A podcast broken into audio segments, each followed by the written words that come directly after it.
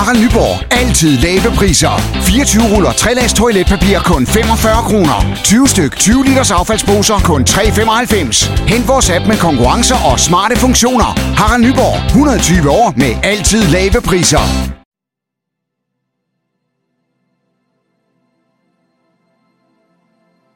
Den unge, smukke Betsy mødte den uniformsklædte tyske korporal Fritz. Året var 1941, og det var besættelsestid i Norge. Men det forhindrede ikke de to i at indlede en kærlighedsaffære. Og ni måneder senere kom Fritz Junior til verden. Det skete på køkkengulvet i den lille norske provinsby Sarpsborg en kold decembermorgen.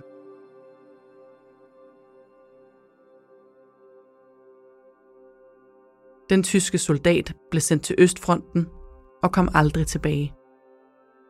Betsy var ladt alene med det døvstumme kærlighedsbarn. Hun havde dog ikke særlig meget kærlighed til overs for ham. Tyskerungen kaldte hun ham. Inden Fritz fyldte to år, blev han afleveret på det lokale småbørnshjem.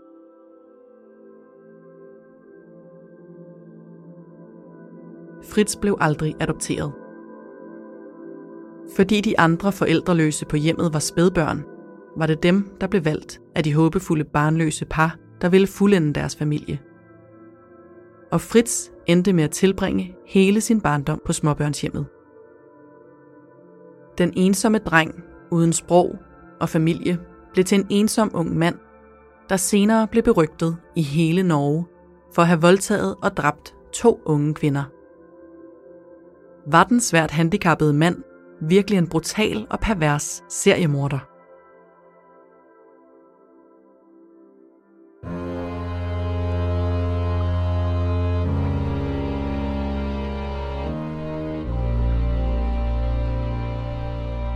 Du lytter til Mor i Nord, en podcastserie om nogle af de mest opsigtsvækkende drabsager fra Norden.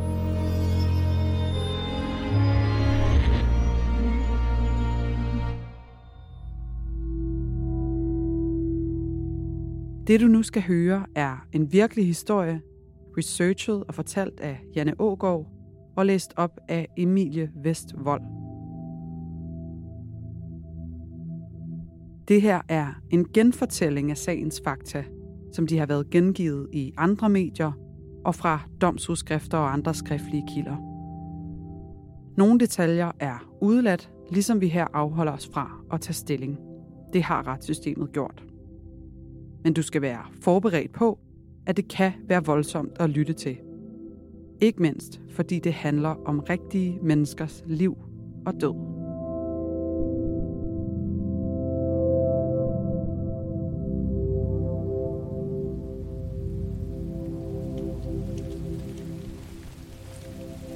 En septembernat i 1976 gik den 20-årige Sigrid Heckheim hjem fra en fest i Trondheim.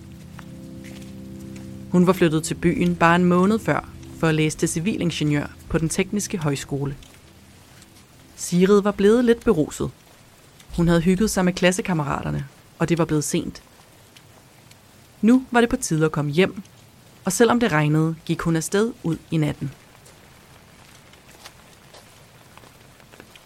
Ved sin side havde hun den jævnaldrende kammerat Aril, der galant holdt paraplyen for at beskytte hende mod regnen.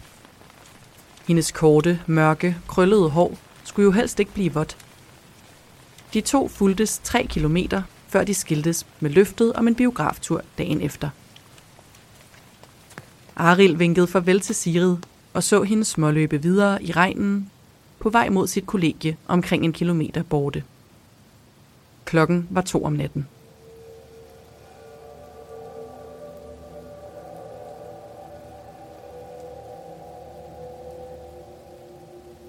Få minutter senere hørte flere beboere i området hjerteskærende kvindeskrig.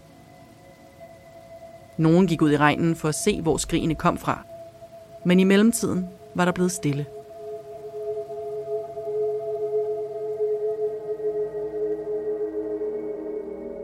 Ved daggry næste morgen blev livet af Sigrid fundet i skovområdet bag benzintanken i udkanten af Trondheim. Den unge kvinde var blevet voldtaget og derefter kvalt. Obduktionen viste rester af sæd og klare tegn på voldtægt. Der blev også fundet blod fra gerningsmanden på stedet. Sigrid havde kæmpet for livet. Kriminalpolitiet i Trondheim forfulgte sagen, men flere måneder efter var efterforskningen stadig ganske uden resultater. Ikke en eneste var blevet mistænkt eller sigtet i sagen.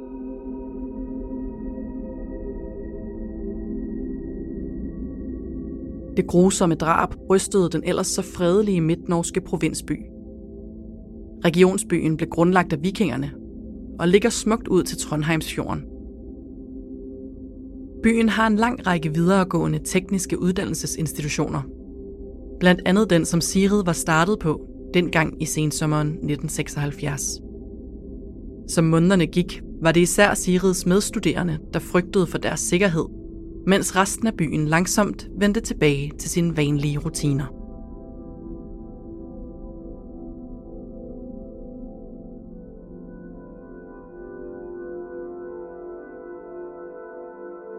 Men 13 måneder senere blev Trondheims indbyggere igen rystede, da endnu en ung kvinde forsvandt. Den 20-årige Torun Finstad var flyttet til Trondheim i slutningen af august for at begynde som fysioterapipraktikant ved Regionssygehuset. Hun boede på værelse i et stort kollektiv sammen med mange andre studerende, blandt andet veninden Toril.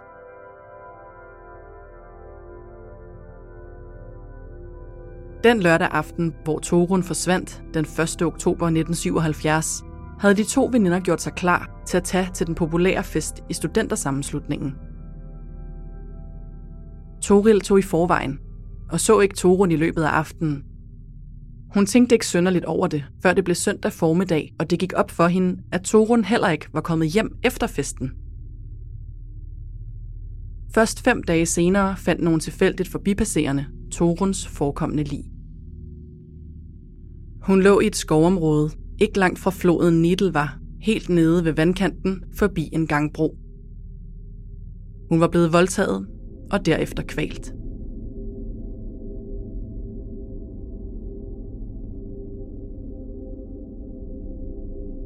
Flere vidner rapporterede senere, at de havde set den lyshårede kvinde på gaden om natten. Hun havde været iklædt en knaldgul regnfrakke og var til synladende på vej hjem til kollektivet med sin store taske over skulderen. Ligesom i Sirid-sagen året før, kunne beboere i området fortælle, at de havde hørt en kvinde skrige flere gange. De havde hørt skrigene ved halv tretiden om natten, uden dog at kunne lokalisere, hvor de kom fra.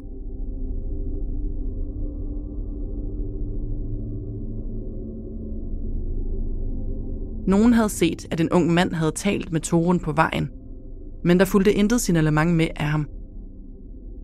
Afstanden mellem de to gerningssteder på drabet på Sirid og Torun var mindre end to kilometer.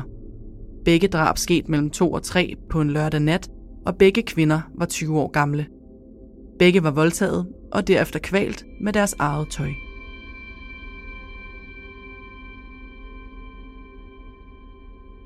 Konklusionen lå lige for. Der var en seriemorder på spil. Den særlige afdeling Kripos blev tilkaldt for at hjælpe det lokale politi i efterforskningen. Der blev ringet på hundredvis af dørklokker i håbet om at opspore flere vidner i det område, hvor Torun blev fundet. Og de havde faktisk heldet med sig. En 12-årig skoleelev, der boede tæt på, sagde, at han et par dage efter Toruns forsvinden havde set en mand stå og kaste op ved rækværket til gangbroen tæt på elven. Det var bare et par hundrede meter fra der, hvor Toruns lig blev fundet. Halvt afklædt og med tydelige tegn på voldtægt. Der var noget ved det, der fik politimanden til at reagere. Hvorfor ville en mand stå ved rækværket og kaste op? Måske var det gerningsmanden, der var vendt tilbage til gerningsstedet. Måske havde han dårlig samvittighed. Politimanden tog den 12-årige med sig videre.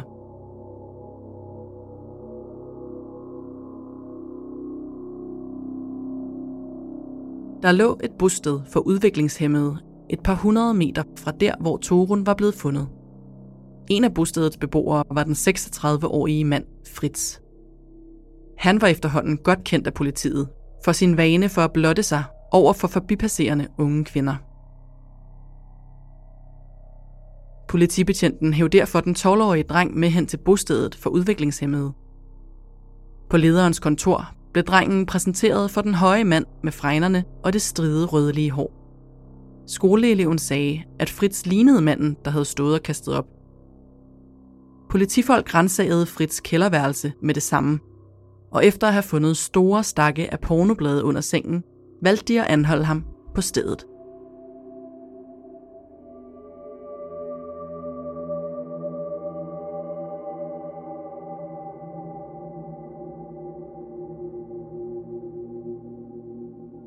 For pædagogerne på bostedet var anholdelsen mærkværdig. Den døvsumme Fritz var en ensom sjæl og havde svært ved at kommunikere. Han opførte sig ofte upassende og onanerede til tider foran kvindelige ansatte. Men ellers var han fredelig og lun, altid hjælpsom og omsorgsfuld over for andre. Derudover var Fritz højre arm lammet efter en knallertulykke. Det virkede ikke sandsynligt for dem, at han kunne voldtage og kvæle en kvinde ved blot at bruge sin venstre arm –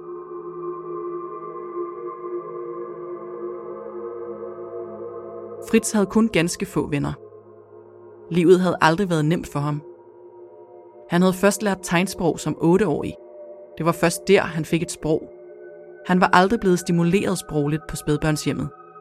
Senere kom han på døveskole og andre institutioner for folk med handicap, hvor han blomstrede op. Han var godt begavet med en exceptionel hukommelse. Gennem tegnsproget åbnede verden sig for ham. Men knallertulykken gjorde ham lam på højre arm så han måtte gøre sig forståelig med nogle få tegn og fakter med den venstre hånd og så med lyde. Mest af alt drømte den generte Fritz om at få en kæreste. Men han havde ikke meget held med kvinder. Som ung havde han løbet efter flere unge piger og rørt dem mellem benene, og to gange fik han en betinget dom for blufærdighedskrænkelse. I nogle år havde Fritz været sælger for Døveforeningens lotteri og levet af bistandshjælp. Men flere år efter knallertulykken tildelte kommunen endelig Fritz en invalidepension. Den brugte han på øl og pornoblade, der blev konsumeret nede på kælderværelset på bostedet i Trondheim. En enkelt gang forelskede den unge Fritz sig for alvor i en afrikansk kvinde, som han mødte på døveskolen. Men hun flyttede til en anden landsdel sammen med sine forældre, og Fritz mistede kontakten. Senere skrev Fritz en seddel til den kvindelige ergoterapeut på bostedet, hvor han tilbød hende at betale hende for sex. Det var et tilbud, hun blot sagde nej til, og viftede ham væk med et smil. 3F er fagforeningen for dig, der bakker op om ordentlige løn- og arbejdsvilkår i Danmark. Det er nemlig altid kampen værd. Bliv medlem på 3F.dk og få en masse fordele og muligheder, som blandt andet fri adgang til alle 3F Superliga-kampe til dig og en ven, løntjek, hjælp til efteruddannelse og meget, meget mere. 3F gør dig stærkere. Nu sad Fritz varetægtsfængslet og sigtet for drabet på Toren. De eneste, der troede på, at han var uskyldig, var personalet på bostedet. For selvom Fritz ganske vist flere gange havde overskrevet folks seksuelle grænser, ved for eksempel at blotte sig eller opføre sig upassende, så havde han aldrig været voldelig. Men efter bare to dage i varetægtsfængsel, tilstod Fritz det hele.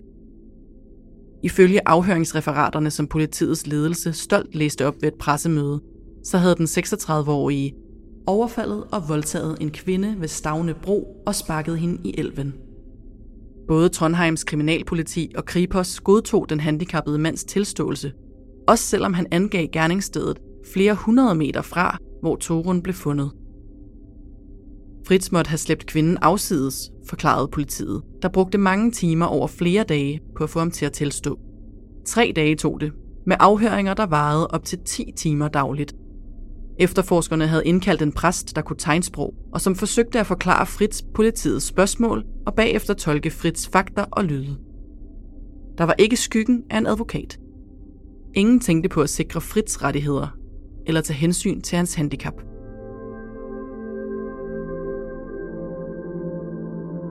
Senere blev fotos frigivet til pressen af akavede rekonstruktioner, hvor Fritz med den lammede højre arm forsøgte at flytte rundt på en tung, menneskelignende dukke. Han skulle også vise, hvordan han havde kvalt Torun. Efter flere forskellige positioner lykkedes det Fritz at vikle en jakke rundt om dukkens hals ved at bruge den venstre arm. Den 29. maj 1978 fandt retten i Frostating den 36-årige Fritz Yngvar Moen skyldig i voldtægten af og drabet på Torun på baggrund af hans egen tilståelse. Han fik Norges strengeste straf, 20 års fængsel og op til 10 års sikring, en ekstra straf, der kan udløses, så frem den dømte stadig findes farlig for samfundet. Senere nedsatte højeste ret hans straf til 16 års fængsel, men sikringsdommen blev opretholdt. Fritz var skyldig, gerningsmanden var fundet, og nu kunne man lukke ham inden og smide nøglen langt væk.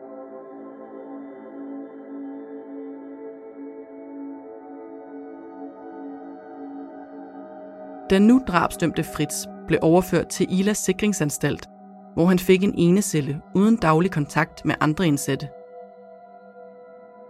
Han var ude af stand til at kommunikere med nogen, og han fik aldrig besøg.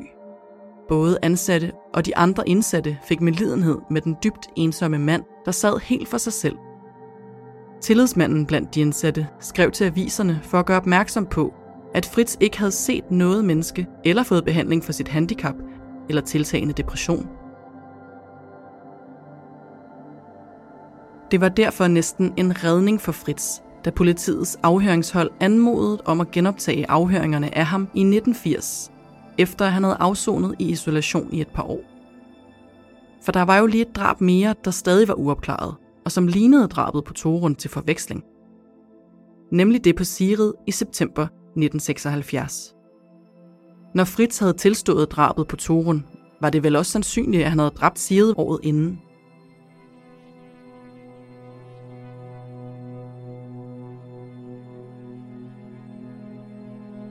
Der var bare et problem. Blodet på gerningsstedet og sæden på Sirids krop stammede fra en mand med blodtype A, hvilket ikke var den blodtype Fritz havde. Kunne prøverne fra livet måske være påvirket af bakterievækst fra stedet, og måske derfor vise et forkert resultat?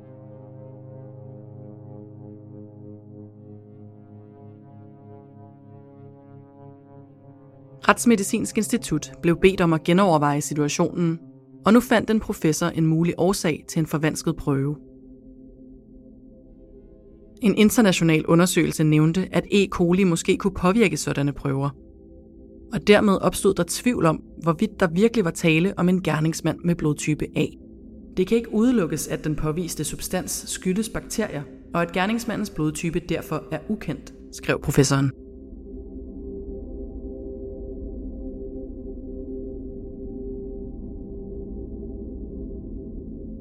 Også gerningstidspunktet måtte ændres for, at det kunne passe med, at Fritz var drabsmanden.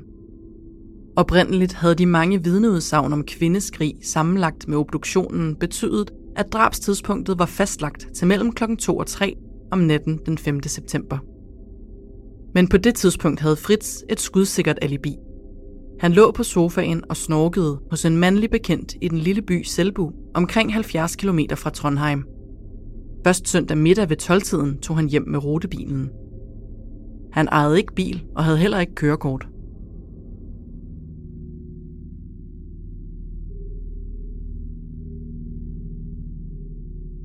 Politiledelsen var overbeviste om, at Fritz måtte være den rette drabsmand.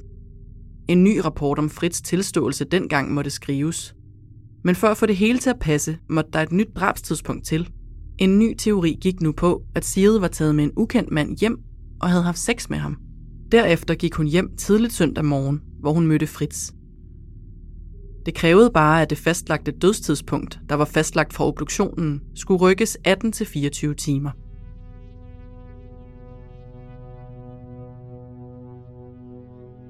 Alle beviser pegede på, at Fritz ikke var den skyldige. Så derfor måtte beviserne tages frem igen og omfortolkes. På et møde i 1980 mødtes toppen af Trondheims kriminalpoliti med efterforskerne fra Torun-sagen. Og her fortalte en af efterforskerne, Sjur Arthuns, at Fritz mange år tidligere havde tilstået begge drab. Det var sket, mens den ene af afhørerne gik ud efter mad.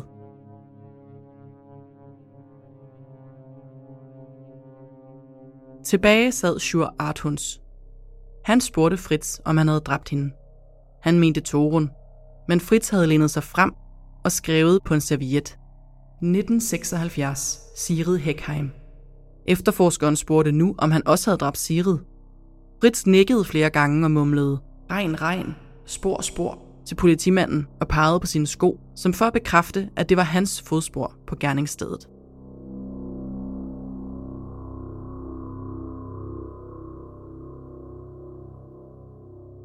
I dag vil en DNA-prøve hurtigt og med sikkerhed kunne afsløre, om Fritz Moen var Sirids drabsmand eller ej.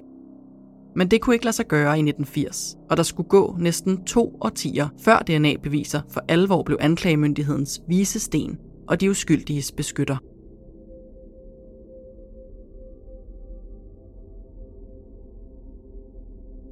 I mellemtiden bar efterforskernes intensive afhøringer frugt.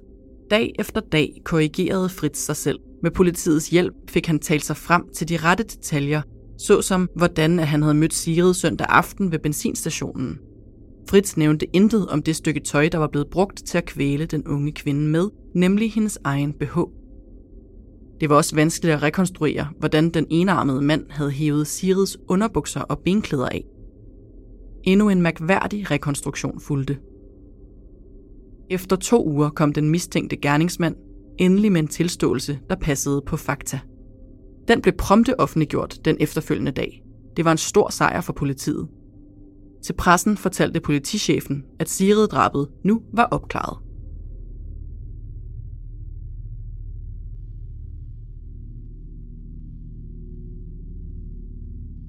I anklageskriftet, der lå klar et år senere, havde anklagemyndigheden behendigt undgået at nævne noget om voldtægt. For det var jo ikke frit sæd, der blev fundet på Sirids krop.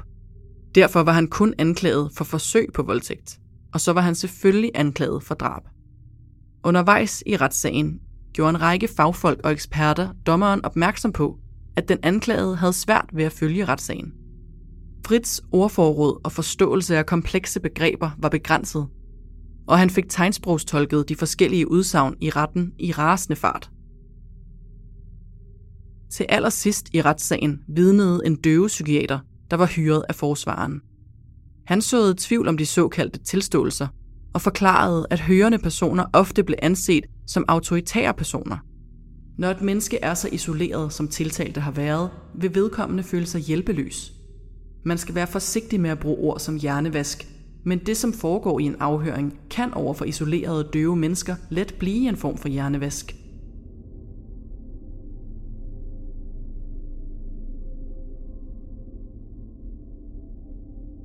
Psykiateren havde selv spurgt Fritz, om han havde begået drabet.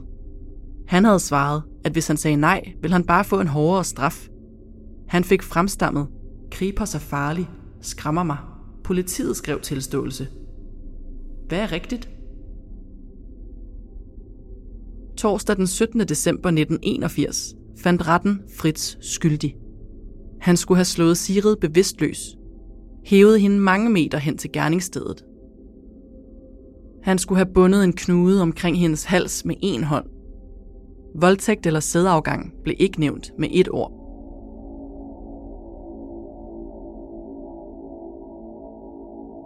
Forsvareren udbrød spontant, at der var tale om et justitsmord, hvilket omgående udløste en reprimande fra dommeren.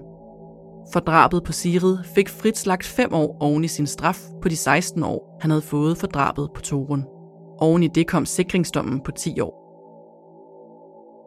Fritz var 40 år og kunne se frem til at tilbringe resten af sit liv i fængsel.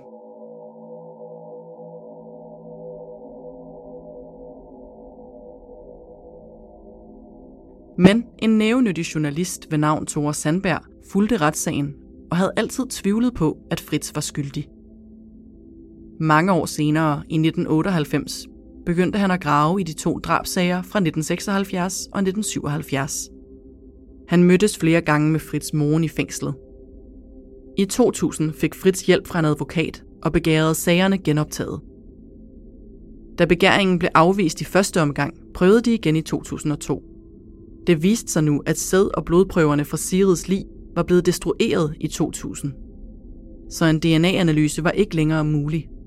I stedet for talte journalisten Thor Sandberg med samtlige vidner og rekonstruerede begivenhederne.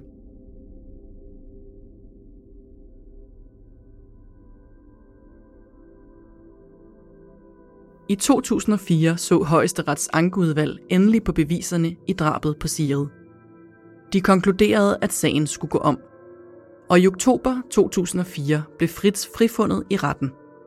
Fritz blev løsladt og fik en lille lejlighed i et beskyttet bosted. Han talte en del med sin advokat, John Christian Elten, og med journalisten Thor Sandberg, men holdt sig ellers for sig selv. En dag året efter blev han fundet død i sin lænestol foran fjernsynet. Han blev bare 63 år gammel.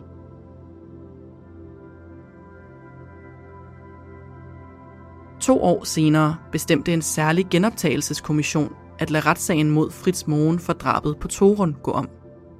Også denne gang blev den nu afdøde mand frifundet.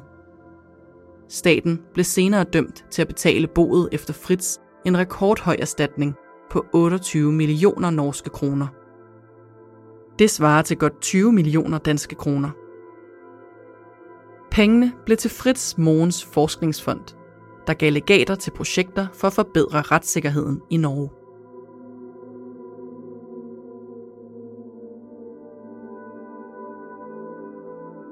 Lige inden jul i 2005 fik politiet i Trondheim en opringning fra en sygeplejerske på en sygehusafdeling. En 67-årig mand lå for døden på afdelingen og havde over for plejepersonalet tilstået to drab begået mange år tidligere i Trondheim. Han ville gerne tale med politiet. Da Torun og Sigrid blev dræbt, boede han midt imellem de to gerningssteder. Han havde aldrig tidligere været mistænkt i sagerne.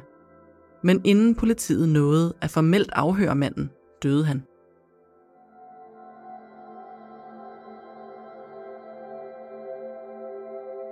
Den norske justitsminister kom med en officiel beklagelse over sagen, der satte det norske retssystem i et ekstremt kritisk lys. Men en af de pensionerede politifolk, en centralt placeret kriminaltekniker fra Trondheim politi, udtalte for nylig, at han ikke følte nogen skyld over at have sendt en uskyldig mand i fængsel i over 20 år. Fritz var uheldig fra den dag, han blev født, konkluderede han.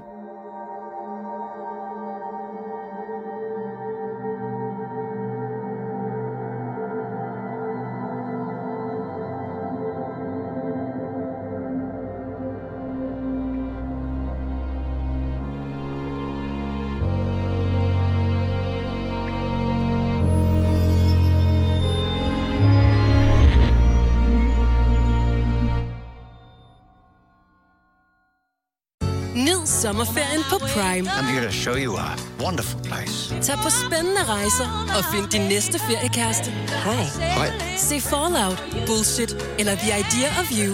Okay, okay. Og gør dig klar til en sommer fuld af eventyr. Kun på Prime. Kræver Prime Video abonnement.